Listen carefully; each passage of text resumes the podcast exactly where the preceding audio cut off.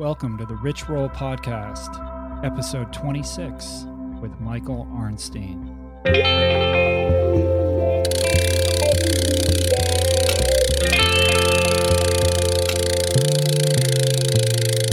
The Rich Roll Podcast. Hey everybody, welcome back to the podcast. My name is Rich Roll. Who am I? If you're new to the show, I am an ultra distance triathlete, blah, blah, blah. I am the best-selling author of a book called Finding Ultra, which comes out in paperback May 21st. I am a public speaker, motivational speaker, a very passionate advocate on behalf of plant-based nutrition and holistic lifestyle. I guess you could call me a holistic lifestyle entrepreneur, although even I am not really sure what that means. I'm a recovering attorney. I'm a family guy. And hey, now I'm a podcaster. I started this podcast back in December with a singular goal, which is to share with you the people and the personalities that I've met along this journey to wellness, and to be able to bring them to you to inspire and educate you to help you be more self-empowered about your health choices, and fitness. So I've had world-class athletes on, I've had entrepreneurs, I've had nutritionists, I've had doctors, I've had everyman athletes, and all sorts of different kinds of people. This is not a triathlon training podcast. There are plenty of other podcasts out there like that. This is more a long-form conversational interview style show, and the topics are varied. Every guest brings something different and special to the equation, and I hope you've been enjoying it. It's been really fun to do. I love it. If it was up to me, I'd do one every day. I'm having so much fun doing it, and I'm in New York City right now, and actually with a very heavy heart. Today is the day after the explosions at the Boston Marathon yesterday. I had the sort of unique, what would you call it? Unique experience of being at the CNN headquarters in New York when the story broke. My plan was to interview Ronnie Selig, who is the executive vice president and director of the health, wellness, and medical unit over at CNN. Essentially, she's Sanjay Gupta's boss, and she's also an amazing triathlete and a mom. And my plan was to sit down with her and chat about how she balances triathlon with her very busy life and her incredibly demanding job. And as we were sitting in her office, kind of just catching up, the story broke. You know, all of these journalists have televisions in their office, and it just flashed on the screen what had occurred. And I was able to sit there and kind of watch how a major news organization jumps into action and responds to these sorts of things. And it was a privilege to be able to kind of observe what goes down. It was very much like a scene out of that HBO show Newsroom. It was remarkable, but needless to say, Ronnie had to focus on the task at hand, and we were not able to do the podcast. And it seems even weird to me to be bringing an interview to you today to talk about anything other than what transpired yesterday. I'm absolutely at a loss for words. Just a horrific event, the implications of which I think will be heard and experienced by all of us for quite some time. And my guest today, Michael Arnstein, we get into it a little bit. He happened to be there. Him and his wife ran the race yesterday and were proximate to the finish line when it occurred, and he's going to tell you a little bit about what it was like to be there and, you know, what his firsthand experience was like.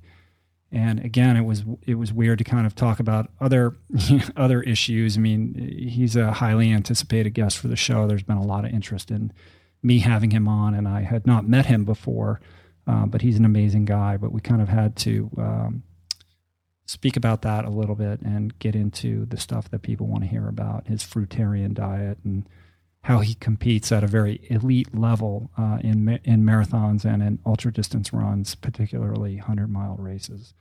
But I will say that I am devastated. I have a lot of swirling emotions about what occurred.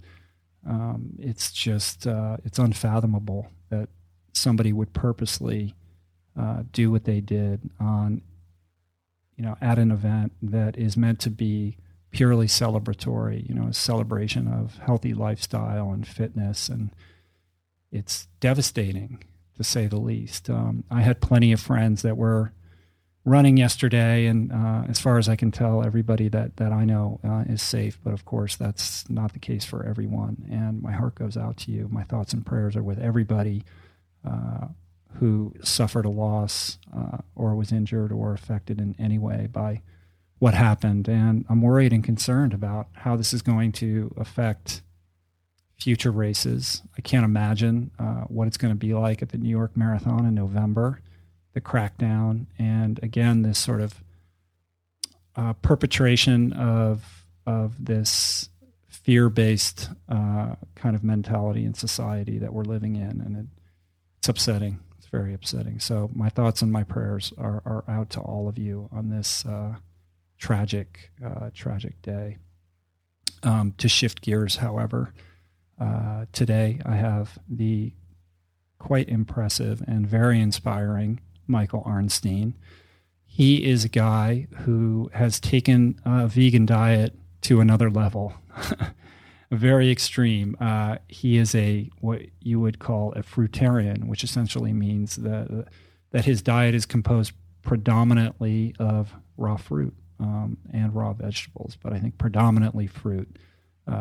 And he's going to tell you his story about his journey towards this way of eating and this way of living, and how it's impacted his racing, how it's impacted him mentally and spiritually. And it's quite fascinating. And it makes me inspired to continue to improve my routine and to experiment with what I'm doing. I think you can't help, if you listen to the interview, you can't help but think, I wonder what it would feel like to eat that way. He's such a passionate evangelist of it, and he's living proof. I mean, he's no mere everyman runner. The guy went from running the marathon at 2 hours and 42 minutes, which of course is quite quick and nothing to shake a stick at, and once he changed his diet to this fruitarian regimen, he got his marathon time down to 2:28, which is blazing fast. Not to mention the fact that he's considered one of the top 100-mile racers in the country, if not the world. So he's an interesting guy. I've been following him online for some time, but had never crossed paths with him in person. So it was a pleasure and an honor to meet him. And I got to meet his wife and his daughter, who were also in his office in Midtown Manhattan. They had just returned from Boston. Michael was still wearing the shirt that he wore during the race. He hadn't even had a chance to shower or change. They got out of Boston. They drove back to New York. He caught a couple hours of sleep, and he lives north of Manhattan. And then he ran into his office in the morning. He's a busy guy, and our time was somewhat limited, and I feel like this interview barely scratched the surface of what this guy has to offer. And there were so many things that I wanted to ask him about that we just didn't have time to get into, but I have a feeling that I'm going to be seeing more of him. And so I would urge you to consider this as just the first installment in what I hope to be a number of future interviews with this guy. If you've been enjoying the show and want to support, please take a quick second and throw a comment up on the iTunes page. We love it. It helps with the iTunes rankings too. Gives us a little bit of a higher profile, and I appreciate it. I know a lot of you guys have done that, and it means a lot to me, man. Some great comments up there. Also, we put a donate page up on richroll.com. There's a banner ad on my site. And if you've been digging what we're doing and want to throw us a few bucks, hey man, that would be awesome. But you don't have to. The show will always be free. Another way to support us is to use our Amazon banner ad on the right-hand margin of richroll.com on the blog page or the podcast page. If you're going to buy something on Amazon, just click that button first. It'll take you to Amazon. Buy whatever you're going to buy, like my paperback, which you can pre-order. And it won't cost you anything extra whatsoever, but it throws a couple pennies our way and helps keep us afloat. Actually, you can just put that the link, the URL from that banner ad, you can just put it up in your toolbar. That way, you always have it there, and you can feel good about your Amazon purchases knowing that you're supporting what we're doing. But only if you feel good about that, and only if you feel like you've gotten some value from what I'm trying to bring you.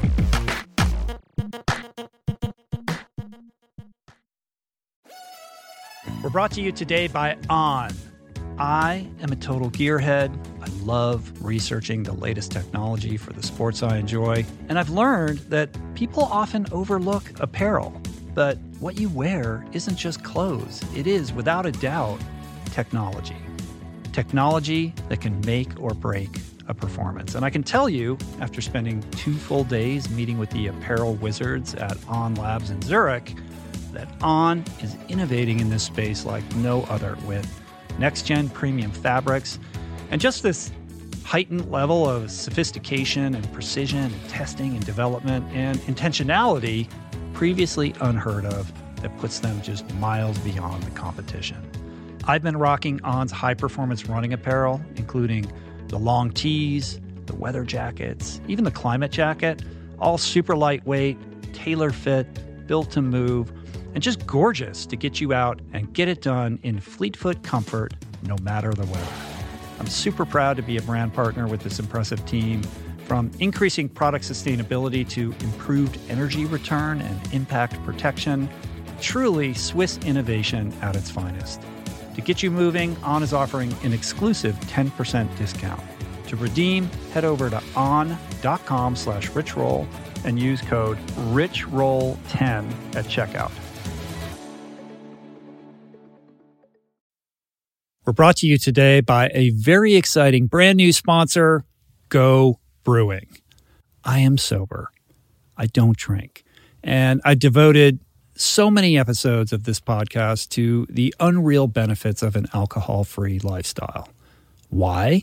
Because even if you don't have issues with booze and suds, no amount of alcohol is good for you. At a minimum, it wreaks havoc on your sleep and produces a hangover that destroys your energy, your mood, and your focus. At worst, it turns your whole life upside down. But no longer does that mean you have to break up with your favorite brew, because my pals at Go Brewing are making all your favorite brews minus the alcohol, fewer calories, and more productive tomorrows.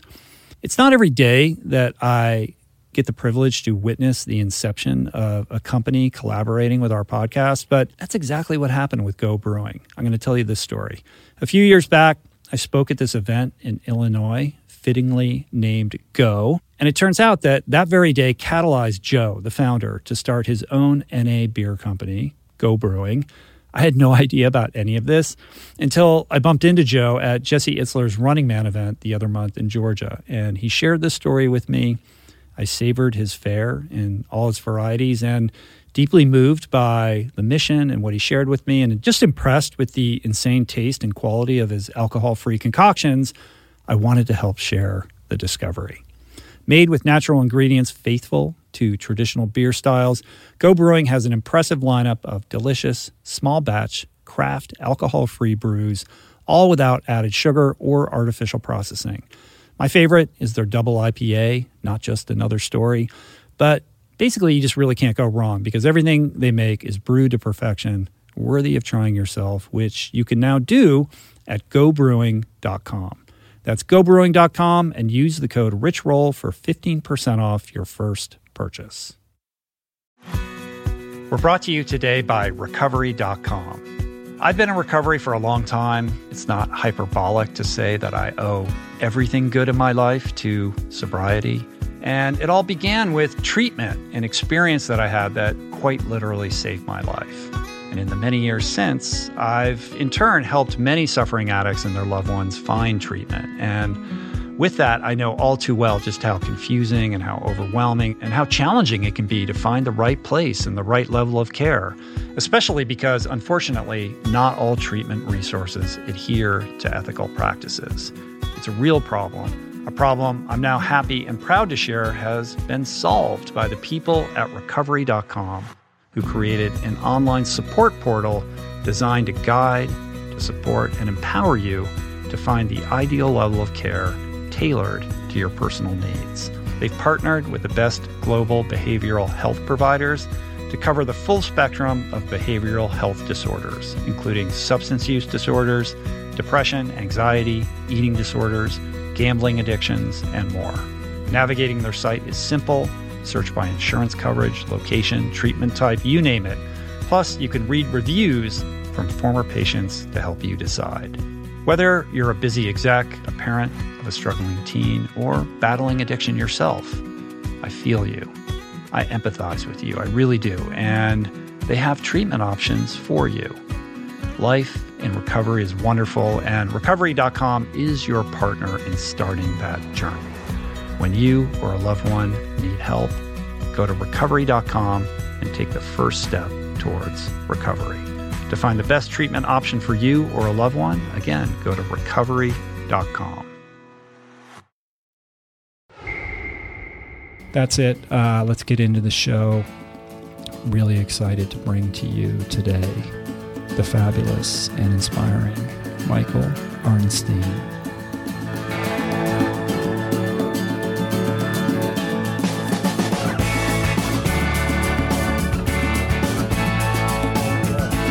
All right, I'm ready to rock. That's way better. All right, Michael Arnstein in the house. All right, dude. Nice to meet you, man.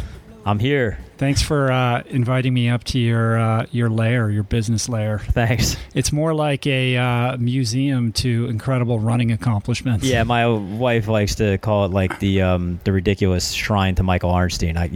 The walls are pretty layered with awards, but it inspires me though. It's impressive. I hope you'll let me take a few pictures that I can put up on the blog of your metal hall. It speaks loudly, but it's awesome, man. And I've been waiting to, I've been anxious to meet you for a long time. So it's a real honor and a pleasure. And thanks for taking the time. For people that are just tuning in, it's the day after the Boston Marathon, and Michael and his wife, Victoria, ran the race yesterday. And from what I understand, you guys you were running with your wife, and you finished not that long before the first explosion. Is that correct? Yeah, my wife was running her first Boston Marathon, and she's very supportive of what I'm doing, but for a long time, she's kind of wanted to experience some of the wonderful things that I'm able to experience. So, because she did qualify after trying for a number of years, I decided that I would run with her during the event, so we could kind of really enjoy the experience together.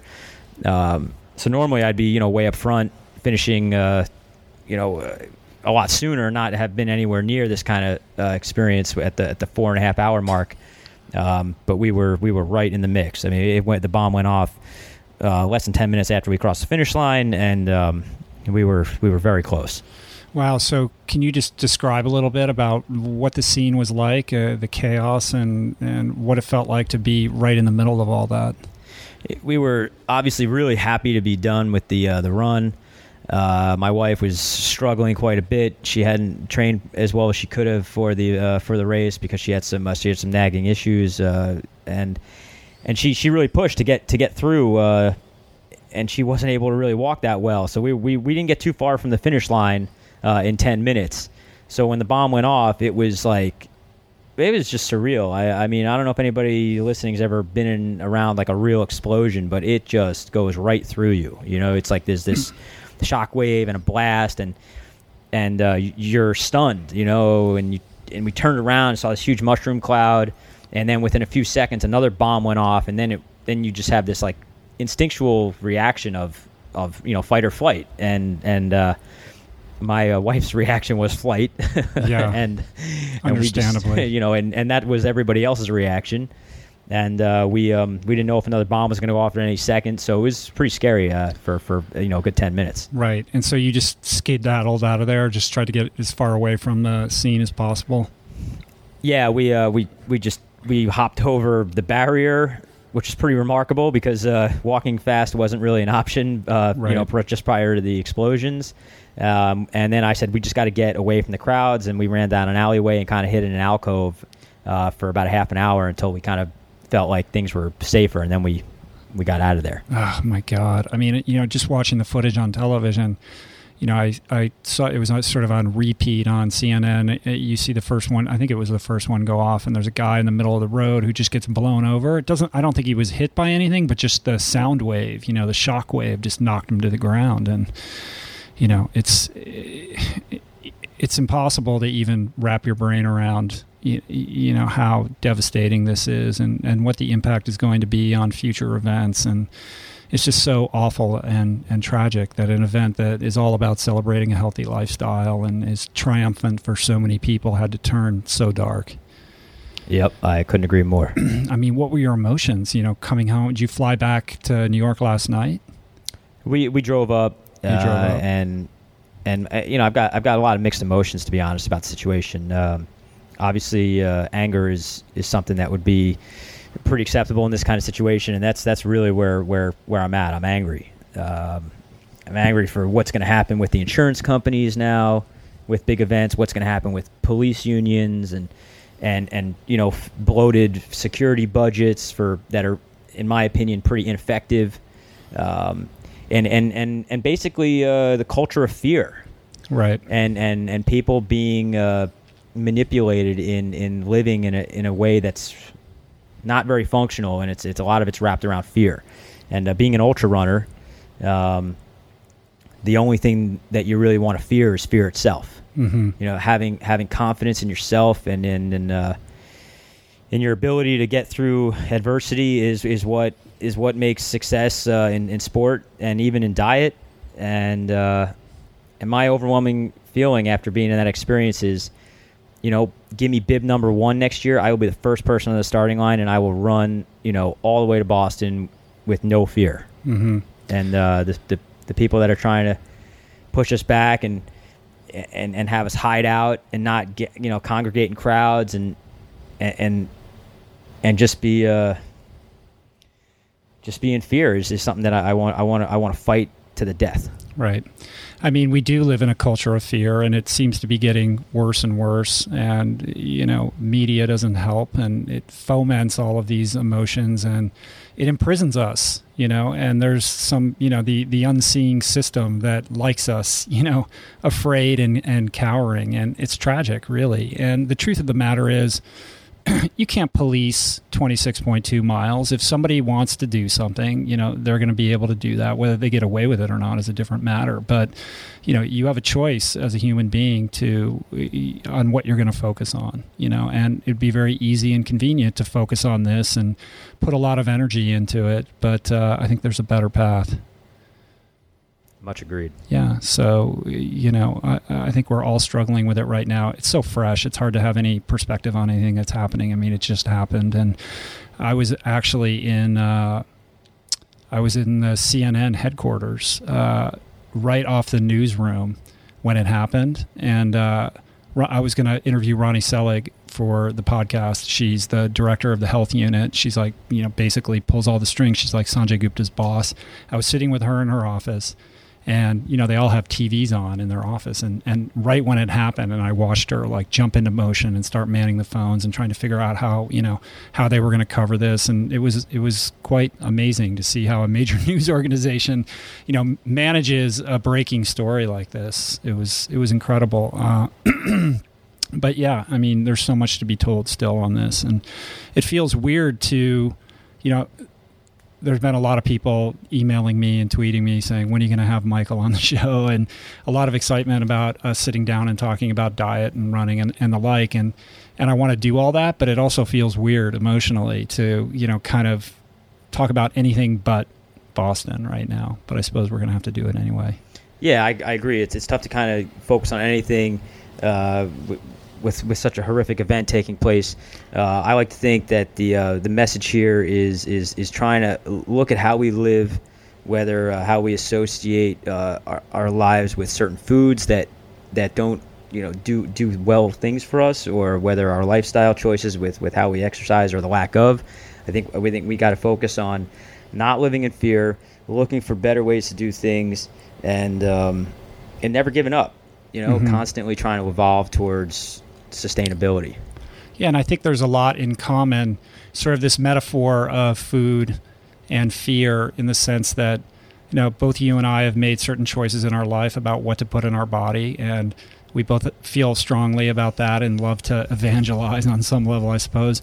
And similarly, you have a choice about what you put down your throat, right? And you have a choice about what kind of information you want to let in and affect your emotional body. And that goes to fear. Are you going to live in fear, or are you going to live in faith? Are you going to put foods into your body that don't serve you, or are you going to put foods into your body that elevate you and have a higher vibration?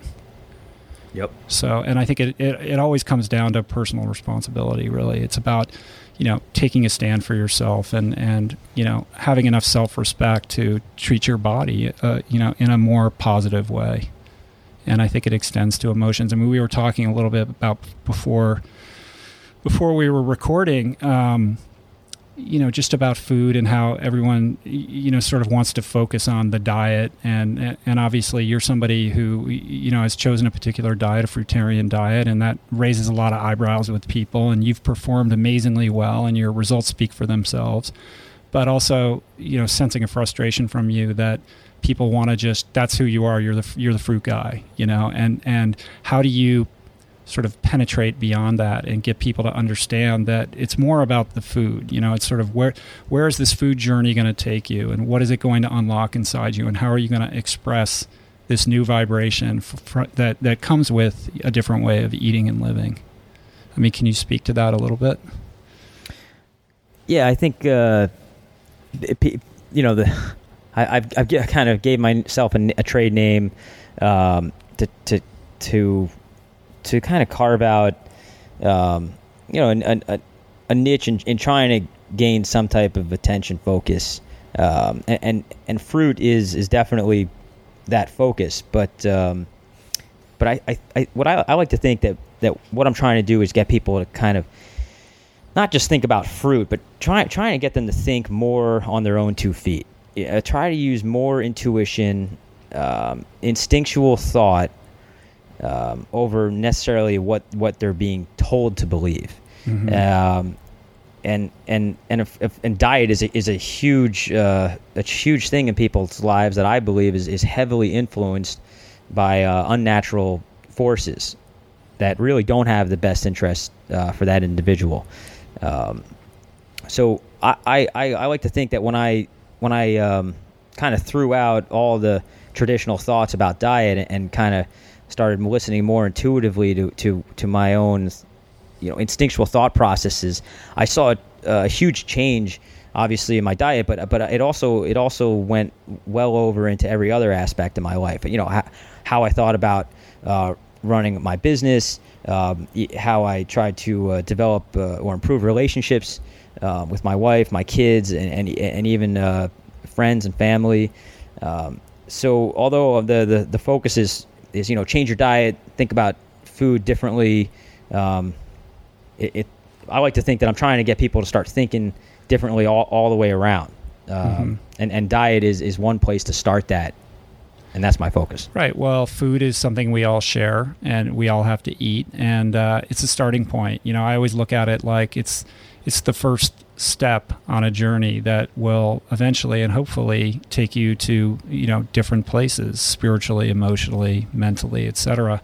I think it's important. And I think it's a difficult leap of faith for people, though, because these messages about nutrition, at least from mainstream culture, are so deeply ingrained and embedded in our awareness. From the time we're little kids, we're taught, milk does a body good, or, you need steak for protein and all these things. And kind of overcoming those notions, I'm realizing the longer I kind of, walk this path, just how difficult it is to get people to shift their perspective and even just question the status quo about it.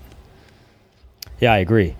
And I also think a lot of people don't add into the equation of diet is a lot of not just in how is this food going to potentially affect me on a physical, on a health level, but where's the discussion about food being sustainable and morally, ethically part of the greater world that we live in and the world that's going to be created tomorrow. Mm-hmm.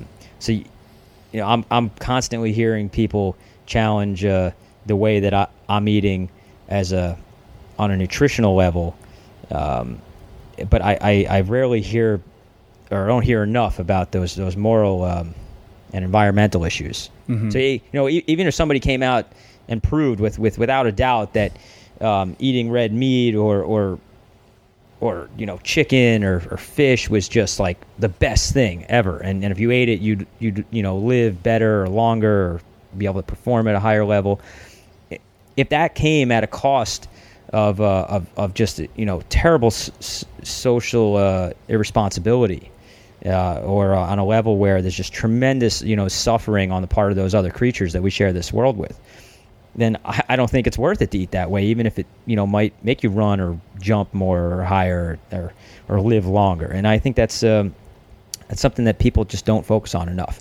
No, absolutely. I mean, I share that completely, and I've said it before. If somebody said, "Oh, you could," if I could prove to you that your performance would increase if you ate this or that, I wouldn't change. I mean, I have made a choice to not participate in that system, and I don't take any higher moral ground than anybody else, and I'm not preaching to anybody, and I'm not trying to say that anybody else is doing anything wrong. I just am choosing for myself and what seems to resonate best for me to avoid those products and to try to eat more sustainably. And I think we do need to think about that more. I think that it's impossible. I mean, there is a zeitgeist happening, and there is a lot of momentum behind these ideas. When movies like Food Inc. come out, and people really are thinking about these issues in a way they never have before. But I also think that there's a long way to go.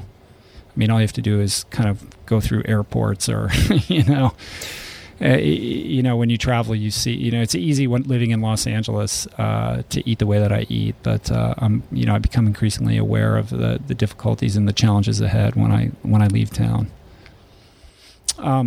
So let's get into fruitarianism.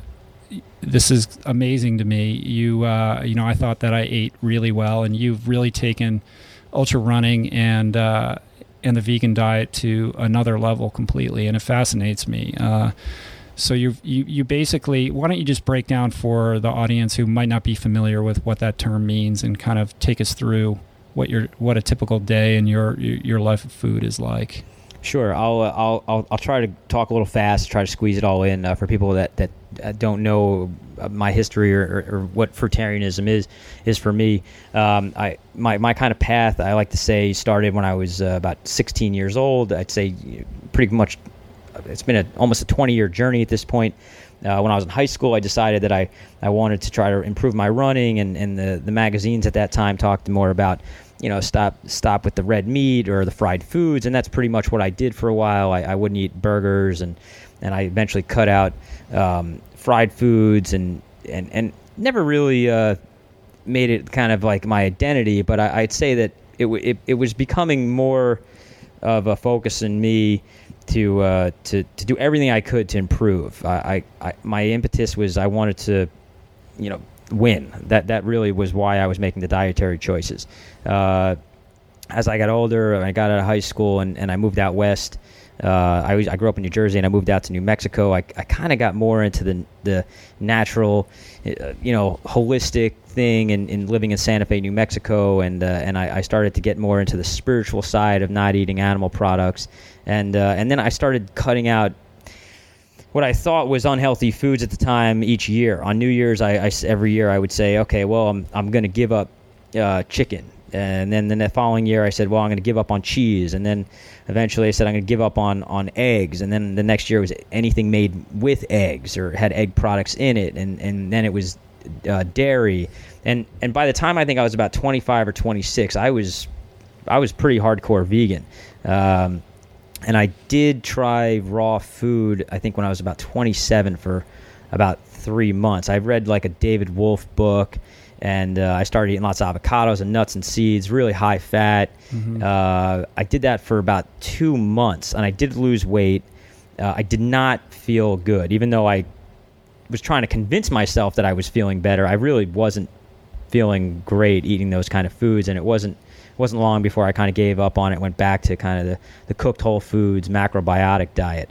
And I continued to perform at a reasonably high level in marathons, triathlons. I did the Ironman in Hawaii, and then got a little bit out of shape when I had kids, and then worked maybe too many hours, and kind of had a little bit of a midlife crisis when I was in my late 20s, and just decided that I wanted to go back into running more, maybe try to go back to the Ironman in Hawaii, and I started reading more books on continuing to improve my diet. Although I really felt like I kind of had it dialed in, I was still reading supplement reviews, and I spent quite a bit of money at the Vitamin Shop, but never really saw any type of improvements, anything really substantial. And then I did read a book by Dr. Doug Graham called 80-10-10 at my wife's insisting, which advocated a raw food diet, but a very low-fat diet, which was very different from anything that I had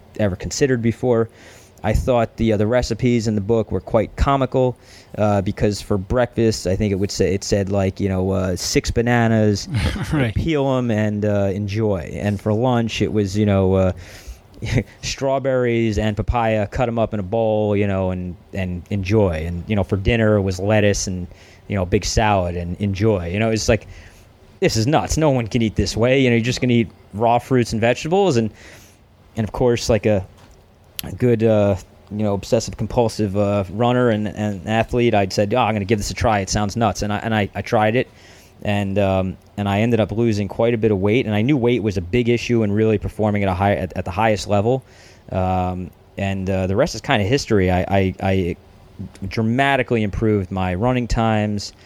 Qualified for the Hawaiian Ironman again. Right. So just to put it in perspective, I think you were like a 2:42, 2:45. 2:45. I'd run the marathon at that point in my life, in my late 20s, probably 30 times, and I'd always run somewhere between 2:45 and 2:50 when I was training, you know, reasonably hard. And I was convinced there was just no way I could run much faster than 2:45. But I knew if I ever was going to run faster, I had to lose body fat. Mm-hmm. And I started eating nothing but raw fruits and vegetables, mostly fruit. And, I think in about 6 weeks, I went from a 240, I had an initial PR, went down to 242, and then I went down to 234. It was like, I mean, that's for 6 weeks. Yeah, for somebody that knows about running. For a seasoned marathoner, that's a huge time improvement. I mean, that's going from, you know, running like 6:15 pace to down to, you know, like under 6 minute miles for a marathon, which is entirely new gear. It's just.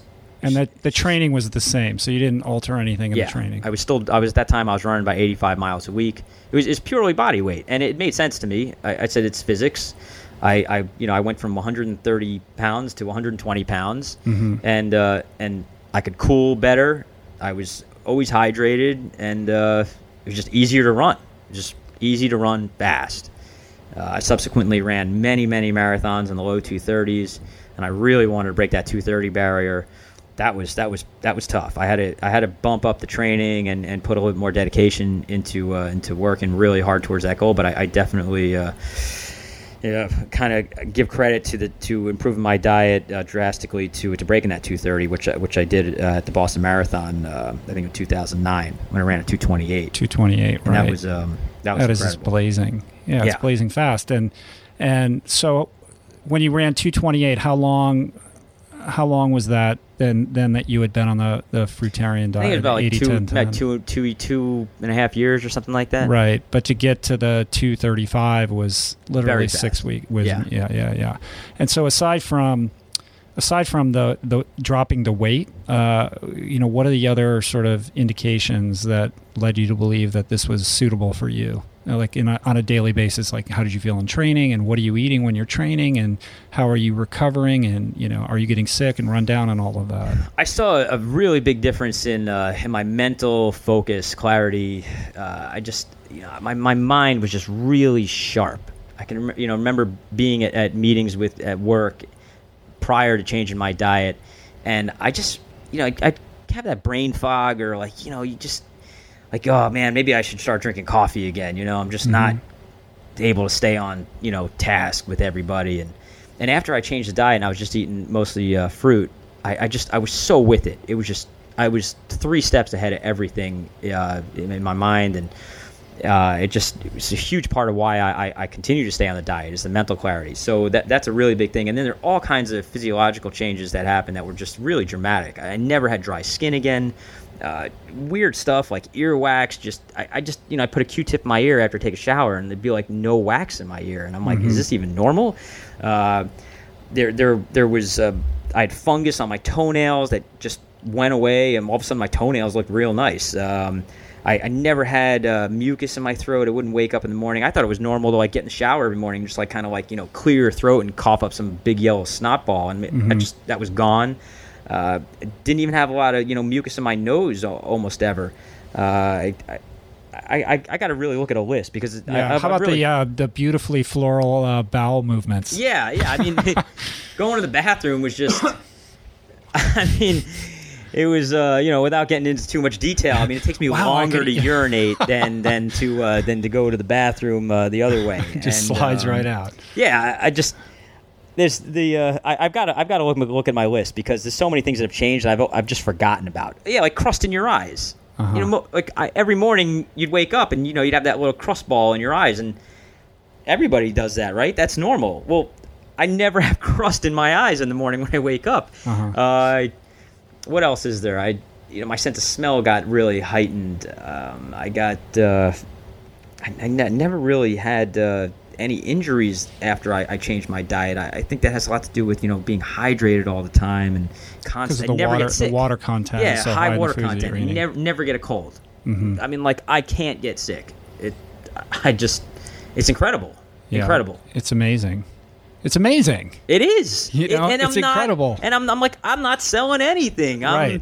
You're not financially invested in anybody doing this or not. Not at all. You're just a guy who went from 242 to 228 in your marathon, and you feel great. Yeah, I'm just saying, I got to pinch myself. I don't know what the hell's going on. I just started eating raw fruits and vegetables, mostly fruit, and I became like Superman. I mean, I was a regular, pretty good runner in my local community. And then a couple years ago, I was the 5th American finisher in the New York City Marathon. That doesn't happen. It's insane. How old are you now? I'm 36. Right. So you look like you're 24. And also for the listener out there, I mean, the marathon times are kind of a benchmark. It's easy for people to understand what those mean, but really where you excel is in the ultra running and in these 100-mile distances where you're in the absolute elite category.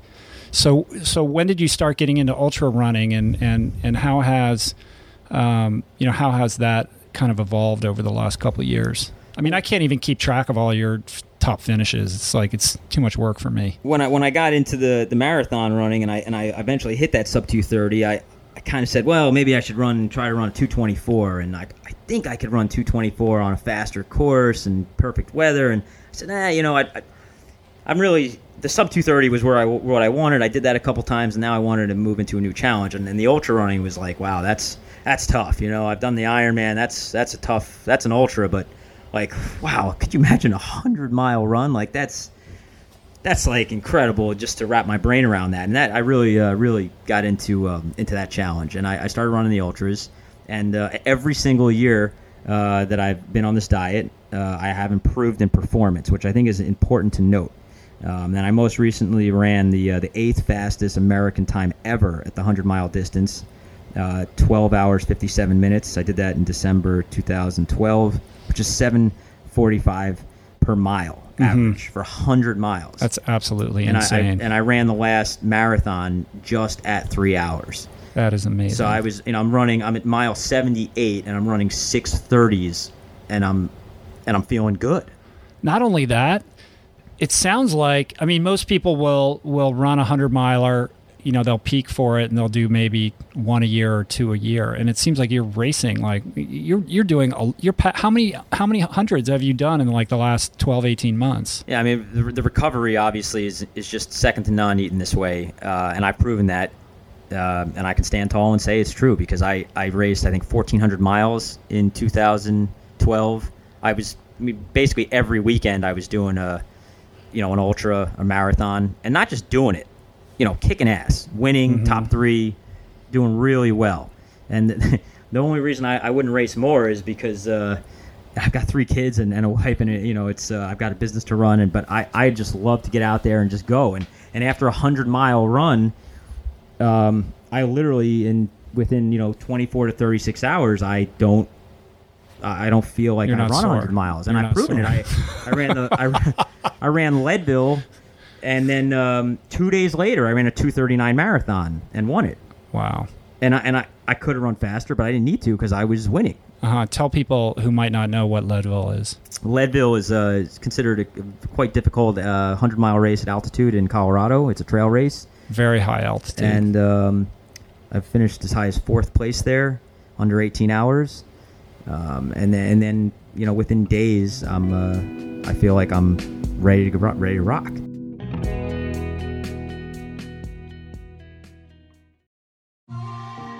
I'm super proud to announce my next venture, Voicing Change Media. This beautiful consortium of thinkers, storytellers, artists, and visionaries all committed to fostering meaningful exchanges and sharing thought-provoking content. Voicing Change Media will feature shows like The Proof with Simon Hill, Soul Boom with Rainn Wilson, Mentor Buffet with Alexi Pappas, Feel Better, Live More with Dr. Rangan Chatterjee, and The Conversation with Amanda DeCadene. You can explore this network and all its offerings at voicingchange.media.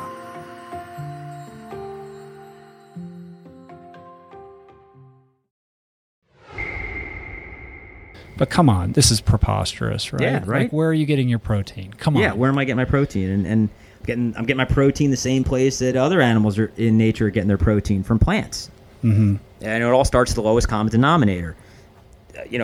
Carnivores are eating animals that are all made of protein, but all those land animals are eating plants to build all that protein. So the cow, the horse, the rhinoceros, the dinosaurs, mm-hmm. they all ate plants. And those plants have amino acids, which those animals can synthesize into proteins. So it's... the science is going to constantly evolve of how people make their own protein and how it interacts on a molecular level or in their body. And they're going to understand it at a much more advanced level in 20, 30, 50 years from now. And it's like, does it even matter? Does it even matter to do these tests and these studies? Because, it's like you just eat what's in nature as it's created. It's worked for, all of eternity. And, trying to break this stuff down and go and bring it into the laboratories is just, it's just a waste of time. Well, it's also, it's a complex system, so I think we've seen that with supplements. When you extract a particular nutrient out of a whole food and take it as a supplement, it doesn't interact with your body in the same way that it does when you consume it in the context of a whole food. So it's a matrix, and I think to be able to fully understand it is, I don't know if we're there yet, but I think that the touchstone of what you're getting at really is eat nutrient-dense foods that are low on the food chain, really. Yeah. Simple stuff that's just found in mm-hmm. nature, and try not to, make it more complicated than it needs to be. Mm-hmm. And that's the thing that I think people struggle with, though, is they think it is complicated because they think it sounds extreme, and I guess on some levels, when compared to the way most people eat, you could characterize it as extreme, and it scares people. So, it is extreme. Yeah. This is extremely unusual to eat this way. Right. In America, in industrialized cultures. And that's what people are fearful of, is socially it's totally different. Economically, it's extremely expensive, which is a whole nother topic, and one of the main reasons why I think people really can't eat this way. But if you take yourself out of this matrix that we're living in of the way we think about food, and you put yourself in a totally different environment, like and I mean, like, you bring yourself back to nature, go to like a super remote area in a tropical region, very similar to where humans probably evolved, and you put yourself there, and let's see how easy it is to make a fire in a tropical jungle where everything's wet. Let's see how easy it is to catch animals, to eat them. You know, it's let's see what you're going to be eating in that environment. And I've had the fortunate experience to do a lot of my business in a country called Sri Lanka, in a very rural, very far removed area in the world that hasn't been corrupted, where there isn't anything but maybe Coca-Cola, where people eat extremely simple. And when I go to this country on a frequent basis, I see how people eat. And I see their psychological culture around food. And mangoes are growing everywhere. Papayas are growing everywhere. And coconuts are growing everywhere. And this is what people are eating as a primary source of calories. Mm-hmm. They're not thinking about Doritos or the supplements or, you know, am I getting enough protein? Or, you know, they're just eating what's free, what grows naturally, and what sustains them and is sustainable in you know, environmentally. And that's... They're not scratching their heads thinking, what am I going to eat today? Am I getting all my nutrients and blah, blah, blah? They're right. all at a good, healthy body weight, body composition. Whether they're 70 or 18 years old, they're all basically able to function at the same level in terms of walking or carrying things. And it's a sustainable way of life that's been going on for forever. Right. And so when I see that, it gives me a lot of confidence. But like, you know what? It's not crazy to eat nothing but apples for, you know, a day. Or papaya or mangoes or lots of tomatoes. It's like this stuff's grown in nature and it sustains everybody if that's what they're eating because it's healthy. And it's like, man, it's like stop trying to find ways of, you know, finding the problems with stuff and focus on just enjoying life. What do you what would you say? I mean, there's this huge trend in diet right now to the kind of hey sweetie. It's okay. His daughter came in. Sorry, my daughter just... It's all right.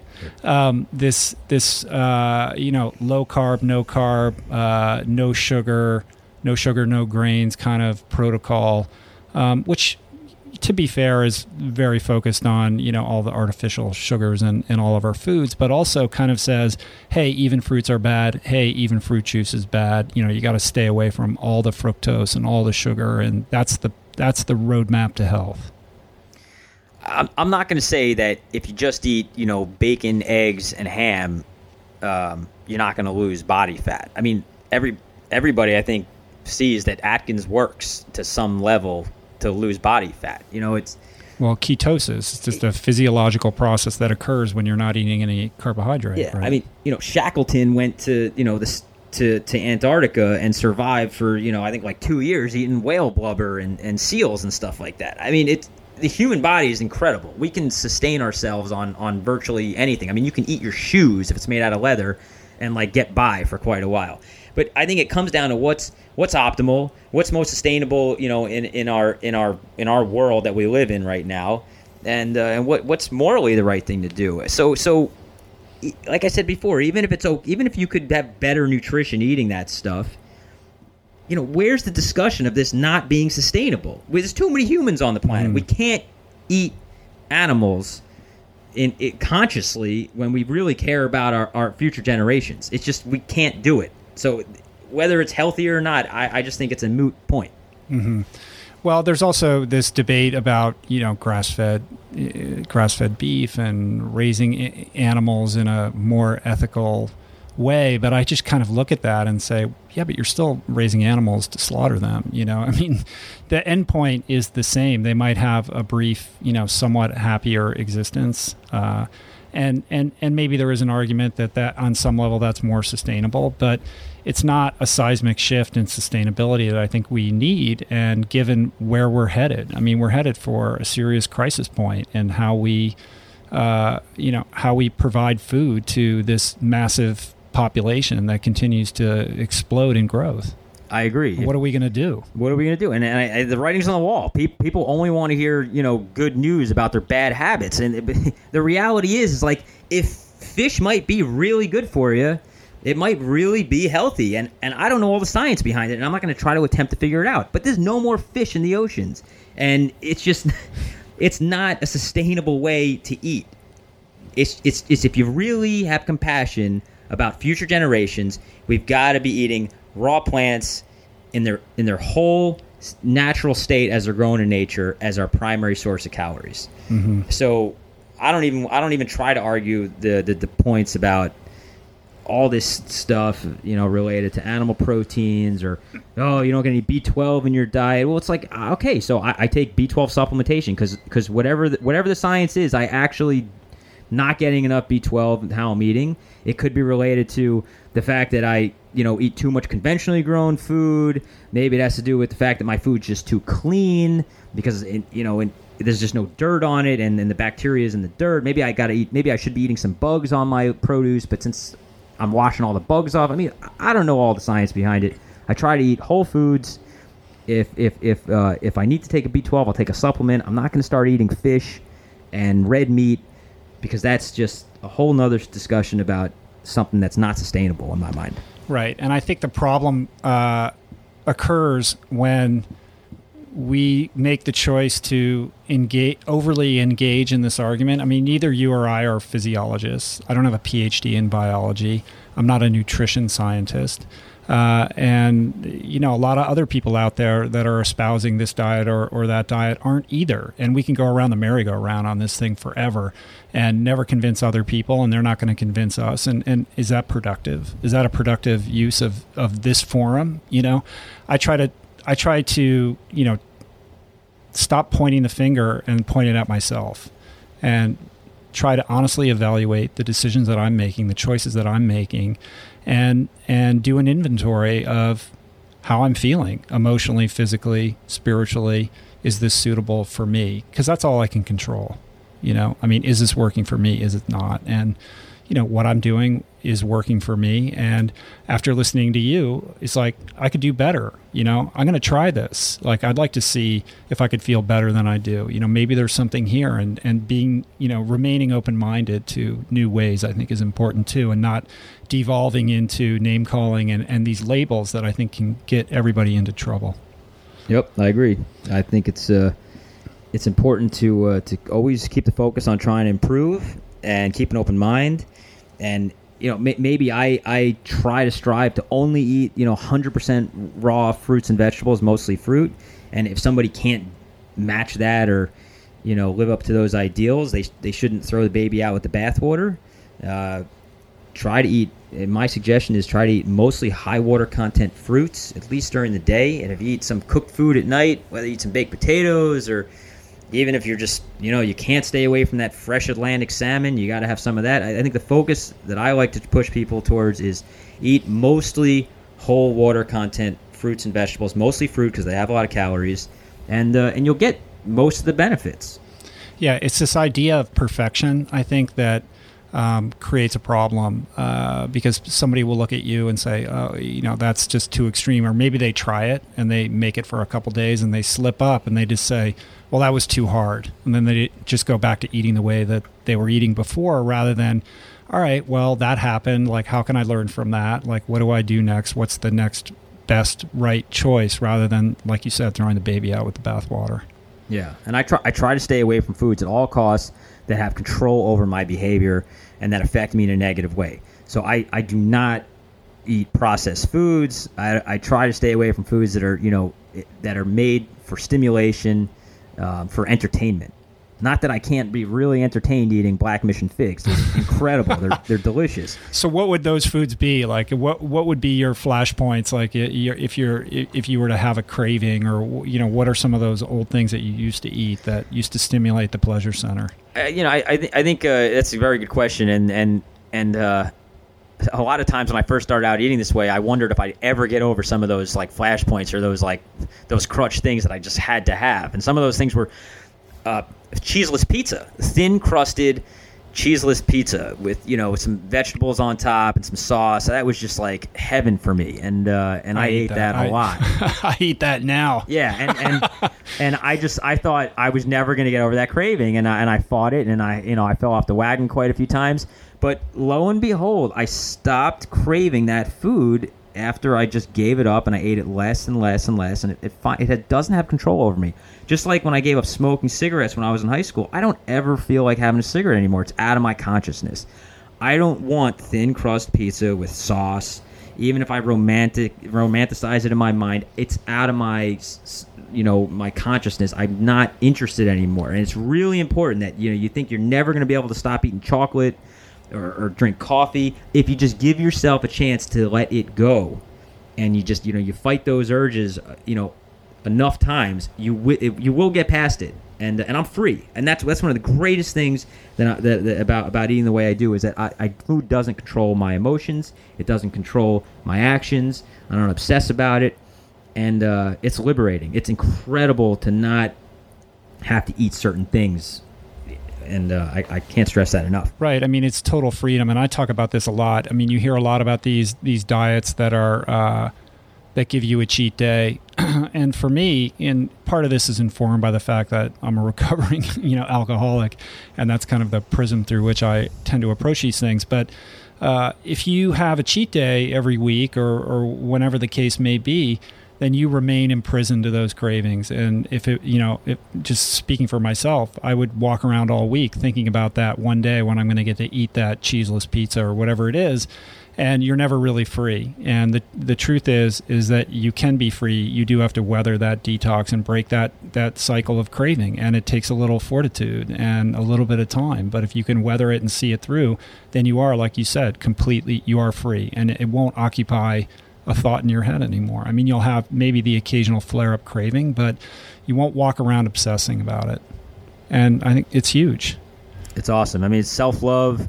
And that it's just freedom. It's great, and it's not, you know, feeling like you're deprived. I really honestly don't miss or feel like I'm missing out on pizza anymore. You know, I've used the example in the past that I was brought up in a Jewish culture, kind of a, you know, kosher religious household, and growing up, I never felt like I was missing out because I couldn't eat ham sandwiches. It was just something that, you know, growing up as a Jewish kid, we just never ate, and it was not in my consciousness. And I think my friends, you know, maybe at lunch at school would be like, oh, you know, poor guy, he can't have a ham and cheese sandwich. It was just something I didn't think about. I wasn't into it. And people probably don't believe me a lot of times when I tell them. I say I just don't miss eating pizza or cookies or donuts or brownies or, you know, Rice Krispie treats. I just it's not something that I'm thinking about. I love eating, you know, strawberry papaya. I love yellow watermelon. I love, you know, cherimoyas and just incredible endless ranges of fruits and vegetables. And I read, I think it was in the outside. Oh, somebody coming in here. It's all right. It's all right. In the Outside magazine piece on you that they said that you were eating up to 30 pounds of fruit a day. Is that true? Yeah, when I'm training really hard. Yeah, when I'm training, you know, there's days when I'm doing heavy mileage, I'm out there, I'm doing a long run, 8 hours running, literally 30 hours a week. Sorry, 1 second. Yeah, no problem. What were we talking about?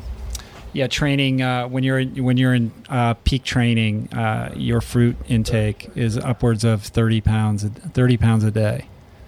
Yeah, so when I'm working out at an extreme level, upwards of 30 hours of running in a week, and that's really what I was doing, and what I do when I'm really training for peak ultra races.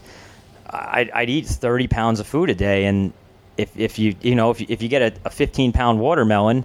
You know, maybe there's 5 pounds of that, you know, fruit that you don't eat, but it's still 15 pounds a weight that I gotta, you know, right, take somewhere and open up. So when I go shopping at the fruit wholesalers, I, you know, for 10 days I'd really be taking home like, you know, 300 to 500 pounds of food, and I'm going through it. Right. And it's interesting, too, that you sort of rooted out the wholesalers. Like, you know, in New York City, you can walk down the street and there's fruit vendors all over the place. You can buy that. And I'm sure there's some are better than others. But you figured out the source where the wholesaler that's providing all of these people with their fruit, and just go directly to them, right? So you're getting the preferred price on it. Yeah, to get down to some of the nuts and bolts of why people, I think, have a hard time even attempting to eat this way is because, one, our society is not set up to help, you know, people to eat healthy. The dollar menu costs $1 because the government, you know, is in a lot of ways subsidized and controlled and influenced by these huge, large corporations.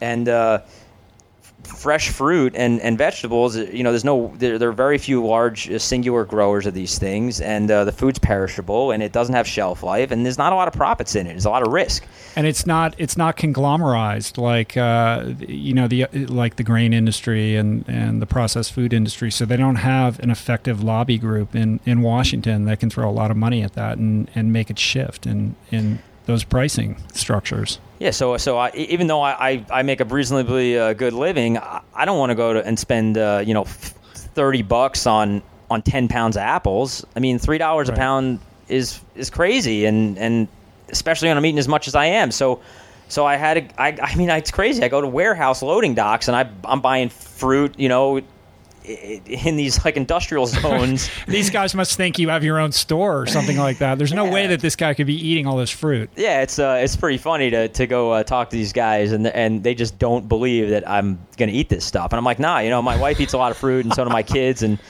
and I've got a 12 passenger van that I fill up with fruit every 10 days, 2 weeks, and take it home to my 4 refrigerators in my basement. Oh my God! And I'm committed. But health is what is most important to me. It's my number one priority, and the results speak for themselves. And I put that's very high priority in my life. And unfortunately, for most people, they don't have the infrastructure to consider even doing that. Unless they live in a big city, there really isn't a place to go where you can buy stuff in bulk, and it sucks. There's a lot of people that can't eat this way logistically. And yet, a lot of people live proximate to a big city or in a big city, and probably with a little bit of research, they could find the wholesaler in their area. I mean, is there anything online? Is there like a resource online that you go to or that you could share with somebody to learn a little bit more about maybe a more cost-effective way of approaching this? I mean, just a simple Google map search and just type in fruit wholesaler, produce wholesaler, and you'll probably find, the closest place near you. And I think, like I said before, don't throw the baby out with the bathwater. If you can't get good fruit at a particular time of year, or because you're in a kind of a location that's just not supplied well with these type of things, you should still focus on trying to eat as much whole, high water content foods as you can. And that is, the message that I want people to hear. Right. And where do you break down on organic versus non-organic? I personally do not eat a lot of organic fruits or vegetables. It's a major concern for me. It's a real hole in how I eat, and it's the last frontier for me is trying to grow either my own food or be able to maintain a consistent supply of really high quality organically grown fruits and vegetables, and I don't really have a good answer for that. If you got the money, I say spend it on organic whole fruits and vegetables, and then let that be your health insurance investment instead of your 401k.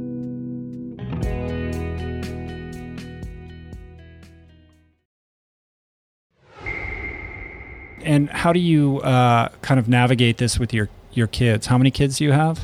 I've got 3 kids, 12, 11, and 7. And they don't live in, a cult with, some crazy father. If we take them to the amusement park and they're seeing funnel cake and they got to have it, I just say, listen, if you want this stuff, it's not healthy for you to eat it. I wish you'd rather go for, the apples or the oranges or the sliced up fruit. But you're going to be able to make your own choices. And I said, try to lead by the example. And my kids, now that they're getting older, definitely are trying to make better choices. And they eat a lot of fruits and vegetables, but yeah, they eat pizza too. Yeah. I mean, that's very similar to what my wife and I do with our kids. We just try to lead by example in the house, prepare, really great nutritious meals, and they go to their friend's house and they're going to do what they're going to do. But they're armed with the information to make the best choice. And I have 2 teenage boys, and to see them wake up in the morning and, blend kale in a smoothie or something like that in the morning is because they want to, not because they don't, whether I'm watching them or not, they're making that choice is pretty cool. Yeah, that's awesome. I mean, speaking of that, where do you come down on juicing and Vitamixing and blended drinks versus just eating the fruit, in its natural state? I'd say the only reason I don't juice or blend more is strictly because I'm lazy. I don't have anything against it. I think, you know, there's a lot of discussion about how you could probably get, you know, more nutrients and digest food maybe even easier, especially vegetables, with blending or juicing. I just don't do it because I'm lazy. I love the simplicity of just, you know, grabbing a piece of food and sticking it in my mouth. Right. Right, right. Okay. And what do you have coming up? What are you training for right now? This is 2013, and I've actually made a commitment to my wife and kids that this is kind of like the year that I take it easy or focus. Not take it easy, because I don't think I really know how to take it easy, but focus on other things. I'm putting a lot more time into spending time with my kids, and putting a lot more time into business, trying to, you know, get my financial situation a little bit more improved, because over the last 7 years I've sacrificed a lot to kind of prove to people that, you know, this type of diet and lifestyle is not only sustainable, but it's optimal. So I'm really not training for anything serious right now. I'm probably running anywhere from 60 to 90 miles a week. I run to work a lot, so it's part of kind of my lifestyle. I still exercise, but I'm not training per se right now. I'm gonna do some fun races at a recreational pace, like the Leadville 100-mile race. Probably gonna go back to Greece and do the Spartathlon. I just ran the Boston Marathon. I've done that 18 times. It's kind of, you know, more lifestyle at this point than just be real competitive. I'm 36, and it's time for me to kind of move on. I don't want to say that I'm retiring, but I think probably until I'm 40, I'm going to be backing off quite a bit. Right. Priorities shift a little bit. But we got to find a way to make sure that as many people out there as possible hear what you have to say, because it's a really powerful message, man. You got to write a book. Yeah. No, I'm in the midst of writing a book. I'm actually going away for like 2 weeks to lock myself in a cabin and just bang it out. And I've got a lot going. I've got some really good stuff that I'm writing, and I'm excited about it. Hopefully by the end of this year, I'll have that book out. It's going to be called Fruit Is Fast Food, and it'll talk more about what I've been talking about. Nice, man. Well, if there's anything that I can do to help you with that, or help get the word out or whatever, consider me a resource. Well, cool, man. I know you've got you're super busy here, so let's wrap it up. I could talk to you all day though, for sure. So hopefully I can, maybe when I get back to LA, if you come to LA, I'll have you on the show again, or we can Skype or something like that. 'Cause there's so many more questions I want to talk to you about training and, you know, lifestyle and parenting and balance and all of that. And, you know, all I can say is that you're an inspiration. You've set the bar high, and I think I'm going to explore some new dietary and lifestyle changes, because you're exuding health, and you are an athletic specimen. I mean, your results are incredible. You're a very elite athlete. Yeah, he said. All right, man, take it easy. I'm serious, man. You have inspired me, and it's awesome to at least grab a little bit of your time today. So I appreciate you carving it out. All right, fruit is the future. It's the original fast food, and eat it and live life to the fullest. There you go, man. Is there anything else you want to promote or anything like that? Any website? People can connect with you at the fruitarian.com. Is that the best place to learn more about what you're doing? And I think, you know, if people want to spread the word to try to get the message out, I love talking to reporters. I definitely believe fruit is the future. It's the ultimate health food, and it's going to happen. I think we're all moving in that direction of sustainable food for this incredible population of humans on the planet, and I've got complete confidence that raw fruits and vegetables are just going to win. We're going to win. We're going to win, guys. So that's the good news. All right, dude. All right, man. Thanks for your time. Peace. Plants.